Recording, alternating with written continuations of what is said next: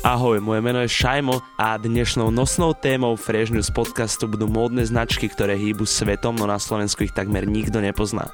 Našťastie ich pozná Peťo, môj kolega, s ktorým sa o tomto dneska porozprávame. Ak ťa však zaujíma aj aktuálne hlavné pojednávanie v prípade vraždy Jána Kuciaka a Martiny Kušnírovej, sleduj Fresh News na našom YouTube kanáli. Dozvieš sa aj viac o novom Dalibovom klipe ku skladbe Hoof, o ktorý sa postaral Nikita Rublev, ale aj o filme Atila. Celovečerný dokument bude mapovať príbeh Atilu Vega od mladého chlapa, chlapca, ktorý začal trénovať karate. Nechýbajú ani úprimné výpovede jeho rodiny a ľudí, s ktorými profesne rástol.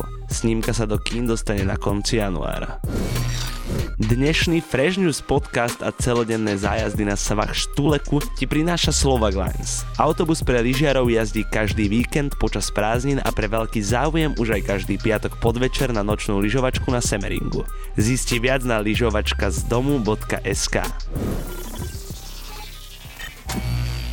Kto iný by mal sedieť oproti mne, keď sa ideme rozprávať o módnych značkách, ktoré na Slovensku nie sú známe, ako človek, ktorý ich jediný pozná. To je môj kolega, kamarát Hlava. Vítam ťa opäť raz u mňa v štúdiu. Som veľmi rád, že si ma pozval. Budem si ťa volávať ešte, nemusíš sa obávať. Mne sa s tebou veľmi príjemne diskutuje totižto, priateľu. Máš šťastie, že to nemám ďaleko, akože je to asi... desať metrov od môjho pracovného stola, čiže... Áno, no od stola si sa ale musel postaviť, čo nebolo jednoduché. No dopravili sme sa až sem, aby sme rozobrali tému tvojho článku, ktorý si nedávno vydal. Sú to módne značky, ktoré hýbu svetom, no na Slovensku ich takmer nikto nepozná. Ako už uh, v podnadpise stojí, nosia ich tie najznámejšie a najviac hot mená, nielen rapovej scény, ale je to napríklad Travis, ASAP, tieto klasiky. Jasne, všetci, čo keď dajú Instagramový post, tak na ňom majú niekoľko miliónov lajkov. Kým sa presunieme k samotným módnym domom alebo k týmto návrhárom, by sme si mohli rozobrať najprv to, čo píšeš, a to je, že v našich končinách už sú známe značky ako Supreme, Yeezy a teda. Áno, áno. Ale toto je skôr, ako sa ty označil, underground tej módnej scény. Áno, určite by som to považoval za underground, aj keď definovať underground je dosť ťažké vždy. Pretože keď si vezmeš ten Supreme, naozaj, že to už je s telesnením komercie toho, že už sa to naozaj robí vo veľkom, je to všade prístupné, všade sa to nosí a Off-White deto proste, to ani nemusím hovoriť, že to naozaj, toho sa nemôžeš zbaviť. To aj keď nechceš, tak to vidíš. Proste to je jak reklama v telke. To je najväčšia komercia, aká môže byť. No ale vždy tieto komerčné brandy, keď chcú byť úspešné, tak musia byť v spojení s tým undergroundom. Ale ten underground akože v hoci akom slova zmysle.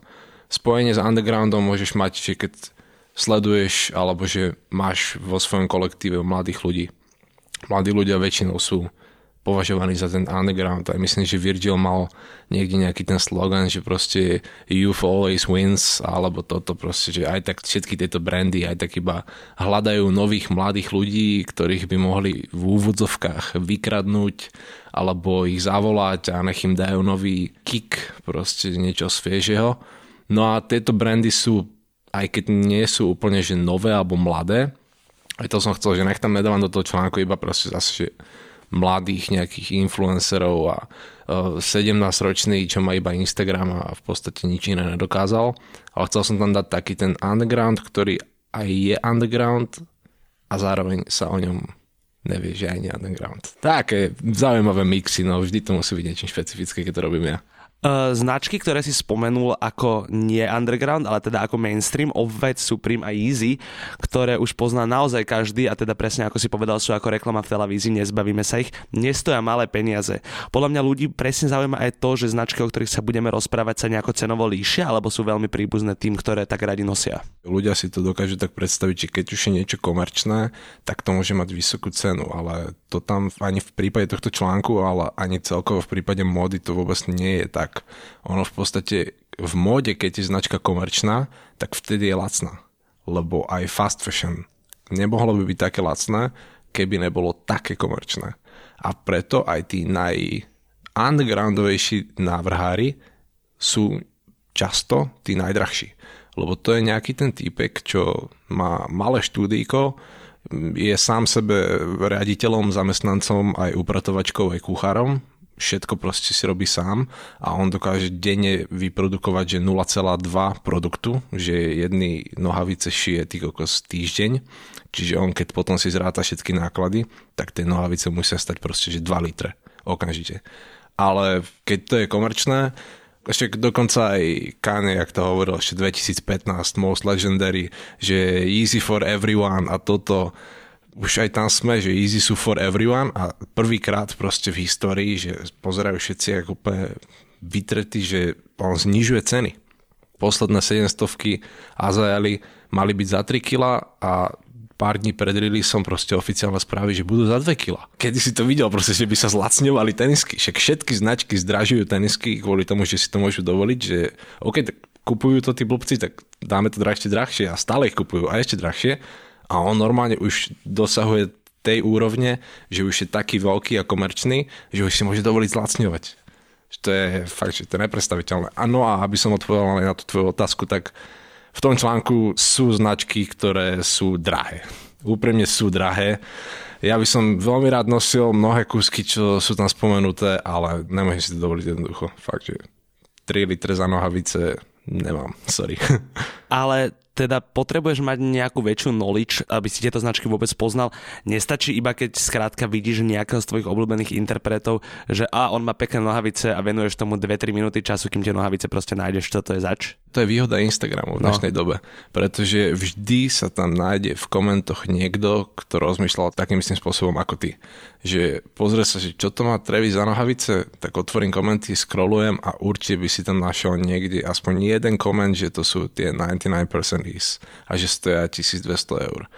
A môžeš takto pokračovať ďalej a ďalej, len tam je potom aj, na tom sa strašne veľa ľudí popáli vždy, že jak si myslia, že oh, keďže sú super, poznajú všetky modné trendy a toto, no ale potom stačí, keď prehliadneš jeden príspevok od Travisa, jeden príspevok od Rockyho, jeden príspevok od Billie Eilish, však ty kokos, ja ani ju nesledujem, ale normálne aj to už musíš sledovať, aby si vedel naozaj, že čo je ten najviac fresh new hot shit.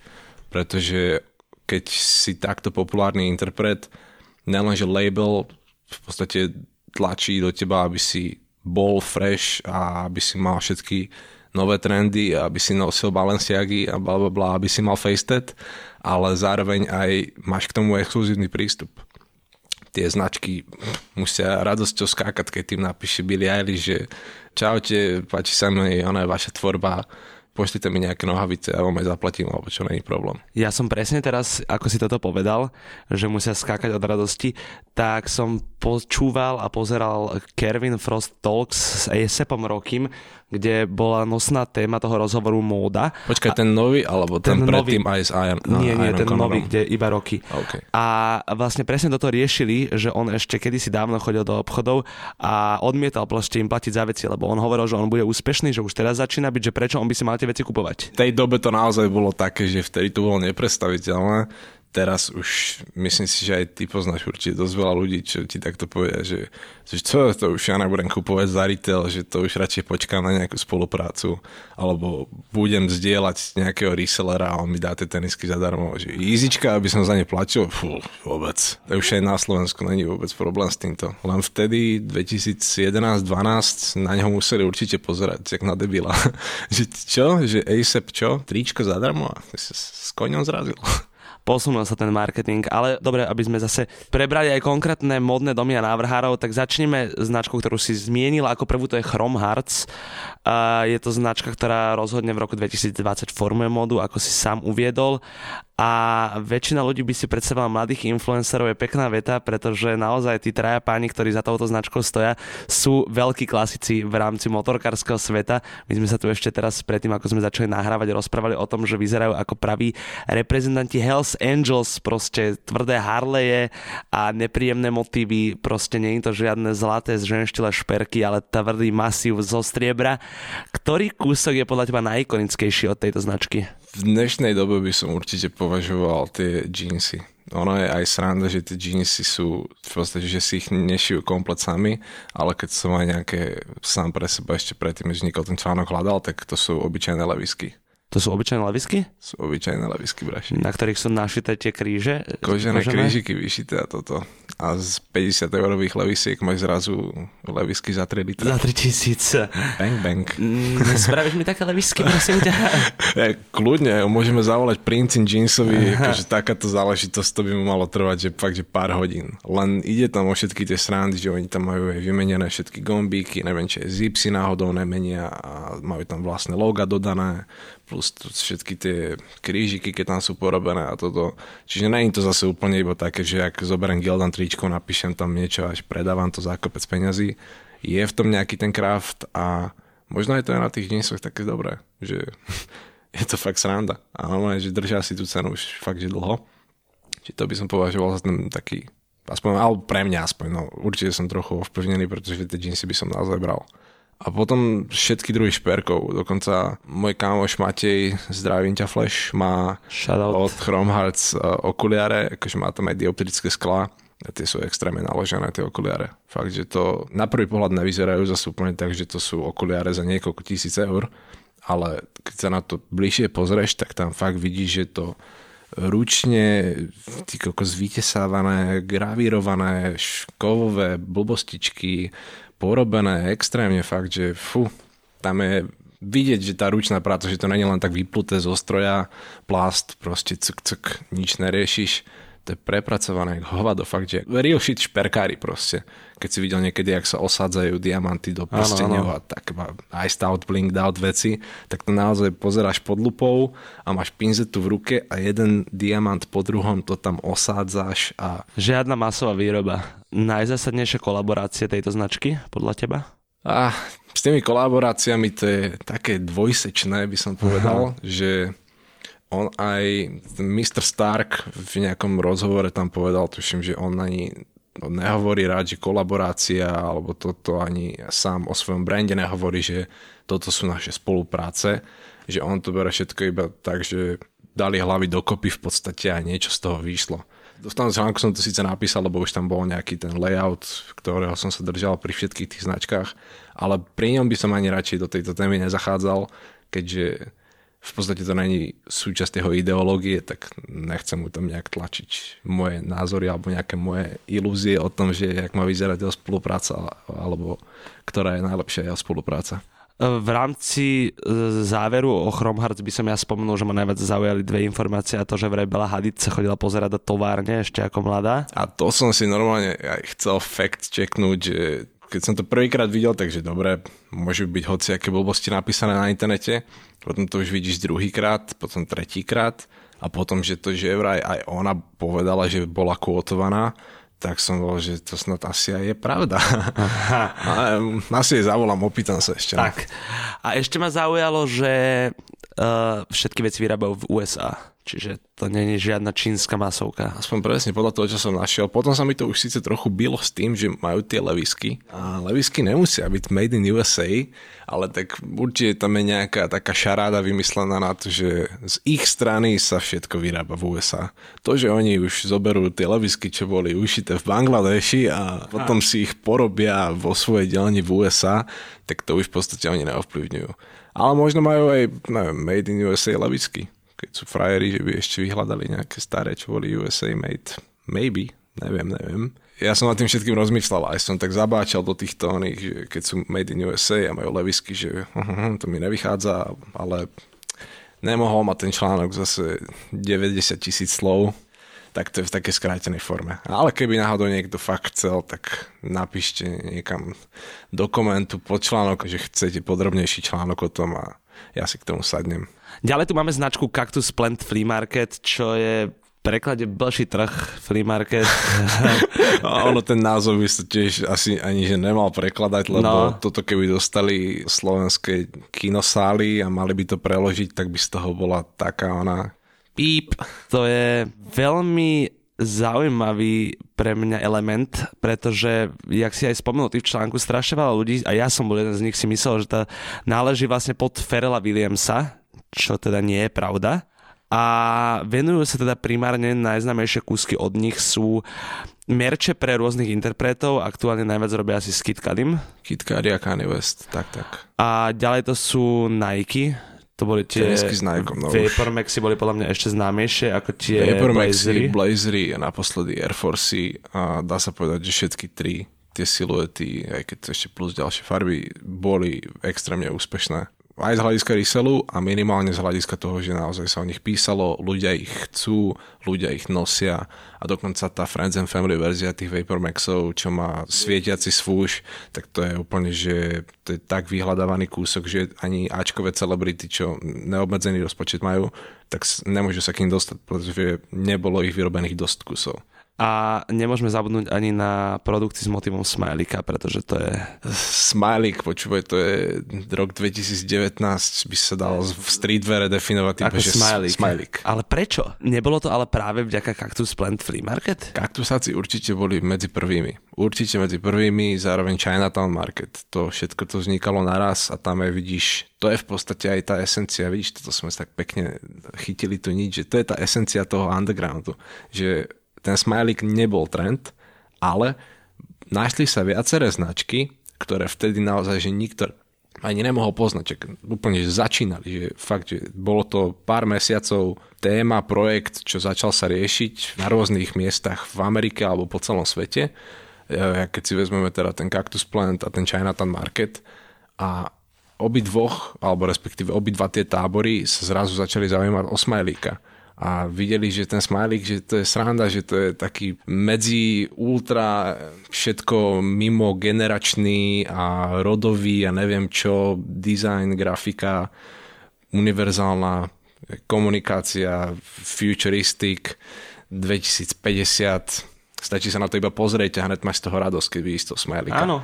A dá sa s ním pracovať, to je čisté plátno, ten smajlík. Môžeš mu dať čapicu na hlavu, môžeš mu dať kérky, môžeš ho rozstrihnúť, rozsekať, môžeš pohyby do neho dávať, rôzne výrazy, všetky emoji, čo máš v telefóne, však to sú deriváty toho smajlíka základného. Mne sa veľmi páčilo, ako si povedal, že to je čistá plocha, ako sa s tým vlastne vyhrala táto konkrétna značka minulý rok v rámci Yems Day, čo je oslava ASAPa Yemsa nebohého.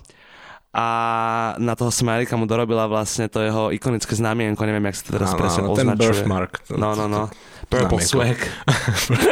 Jo, purple swag, no aj krížik pod okom mu tam tuším dali. A to je presne, že každý môže byť smajlík. Z každého človeka sa dá spraviť smajlík. Aj z každej emócie. A to bolo ale to pekné vlastne, ja by som dokončil tú jednu myšlienku ešte, že tam je naozaj ten underground, že keď sa tí ľudia na tom nedohodnú, nevedia o sebe a zrazu cítia tú esenciu doby a ten puls toho času a vedia, že čo bolo. Obidva tie brandy, čo som spomínal, tak začali okolo toho roku dvetisícpätnásť cca a oni cítili, že v tom pätnástom fakt, že, eh, že ten smajlík, smajlíkom musíme niečo, že smajlík to bude toto.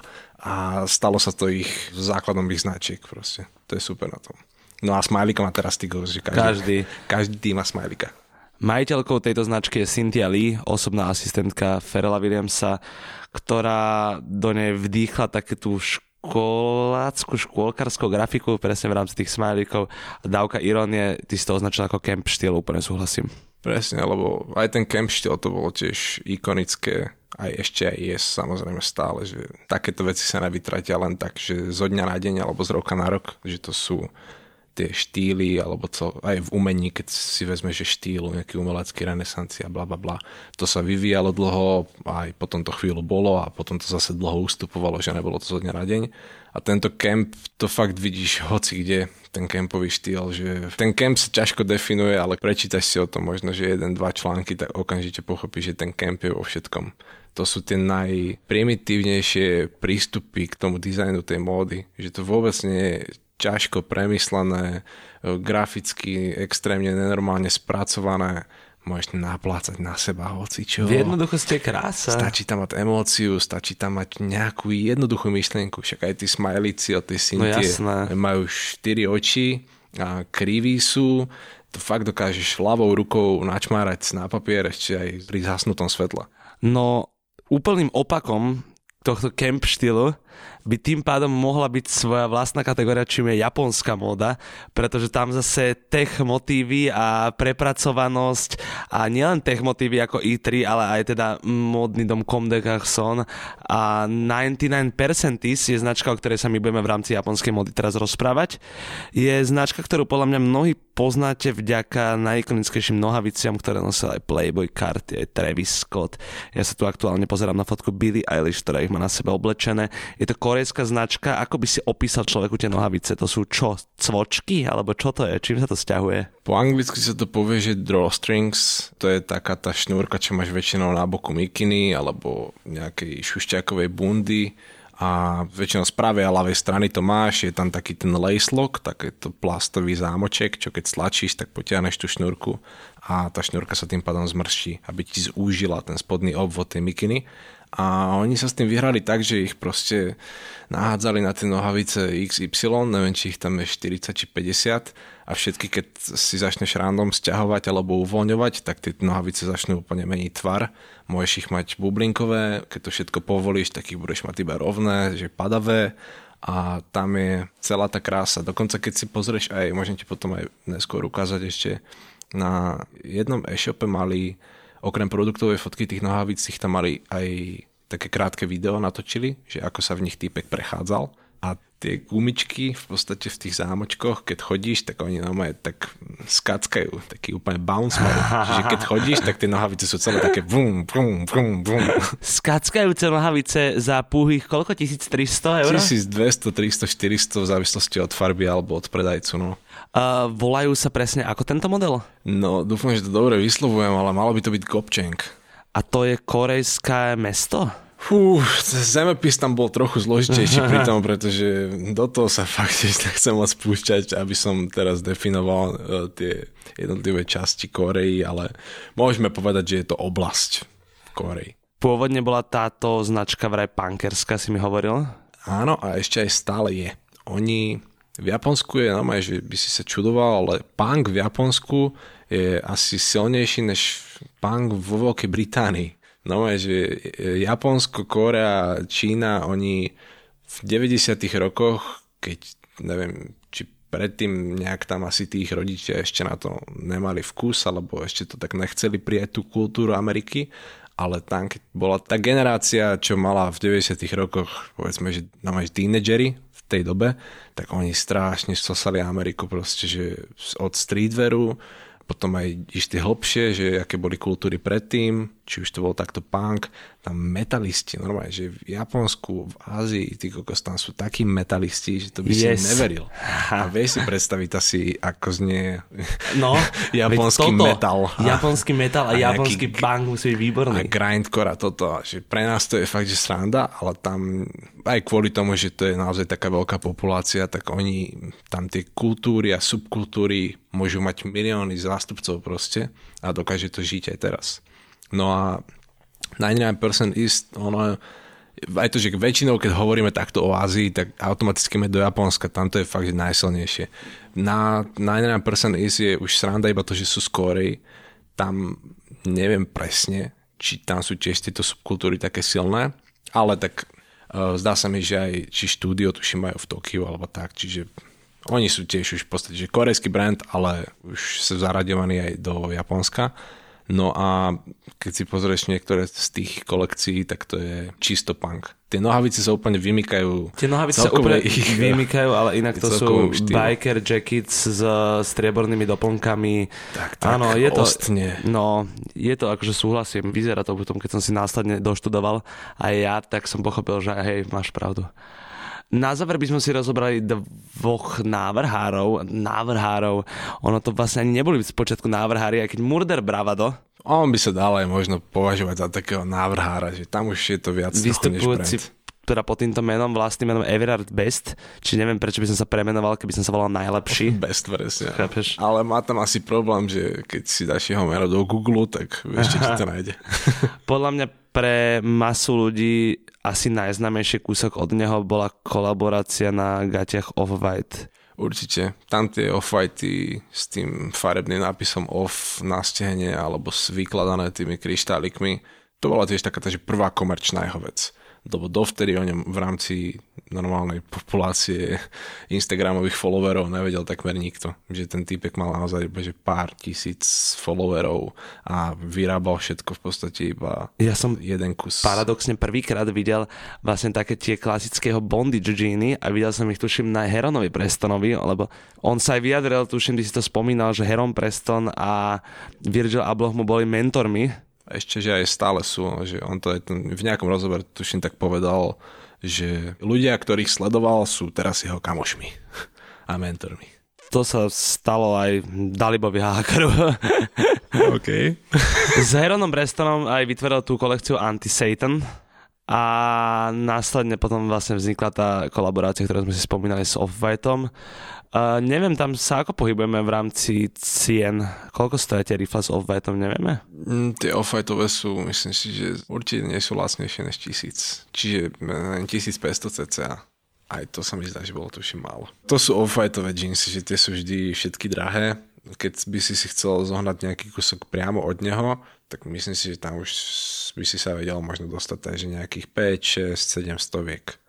Ale ťažko je samozrejme zohnať tie veci. Má občas on tie svoje dropy na stránke a takto, čiže tam by si to mohol teoreticky kúpiť za retail a potom jedine grailed. Tam je dosť jeho džinsov a väčšinou sa tak okolo päť šesť stoviek pohybuje tá cena.